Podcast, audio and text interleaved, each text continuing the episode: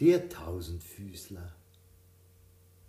Eine kleine Schnecke kroch langsam mit ihrem schweren Haus auf einem engen Pfad dahin. Es war ein wunderschöner Sommertag und die kleine Schnecke sang vergnügt vor sich hin.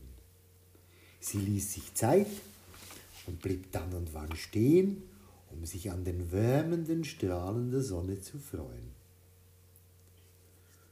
Plötzlich ließ das Donnern unzähliger Füße den Boden unter ihr zittern.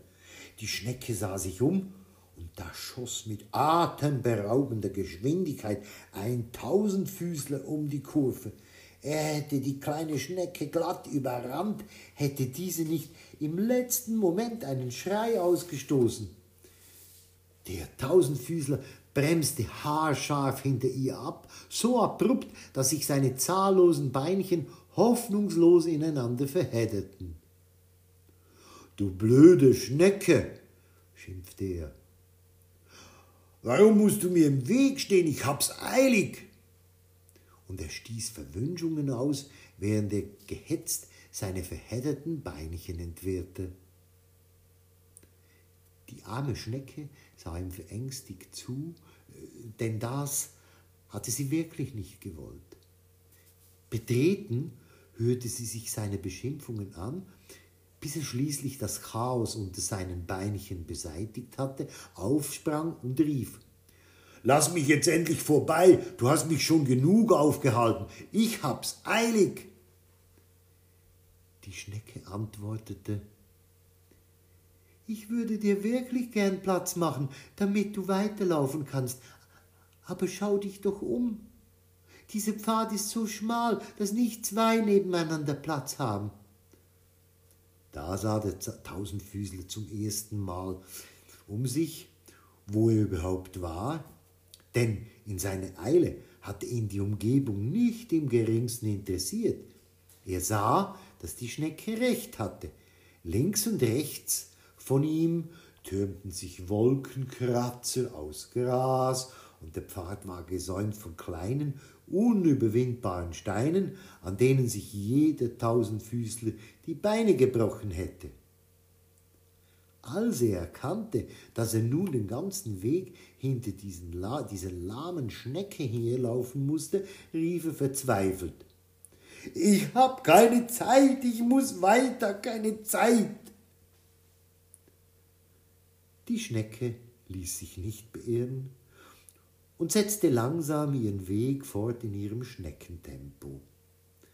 Der Tausendfüßler trippelte nervös hinter ihr her und fragte ein Dutzend Mal, ob sie nicht schneller kriechen könnte. Irgendwann, nach langer Zeit, beruhigte er sich, weil er einsah, dass ihm die ganze Hetzerei nichts nützte. Er stapfte stumm hinter der Schnecke her. Da nahm er zum ersten Mal in seinem gehetzten Leben seine Umgebung richtig wahr. Er sah zum Himmel hinauf und rieb sich unglaublich die Augen. Ein solches Blau hat er noch nie gesehen. Und die Sonne, wie wohltuend ihre Strahlen doch wärmten. Und die Blumen, welch betörender Duft.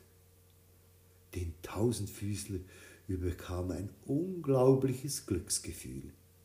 Er hätte am liebsten lauthals gesungen, aber er traute sich nicht. Er entdeckte um sich herum tausend neue Wunder. Deshalb merkte er nicht, dass die Schnecke plötzlich stehen blieb. Er perlte gegen sie und fragte erstaunt, Was ist los? Siehst du denn nicht? erwiderte die Schnecke. Nun ist der Weg breit genug, du kannst weiterlaufen. Der Tausendfüßler trippelte bedächtig an der Schnecke vorbei. Die Schnecke sagte, es tut mir leid, dass ich dich aufgehalten habe. Doch der Tausendfüßler antwortete, Nein, ich danke dir dafür. Besuch mich mal, wenn du Zeit hast. Während er langsam seinen Weg fortsetzte, sang er lauthals vor sich hin.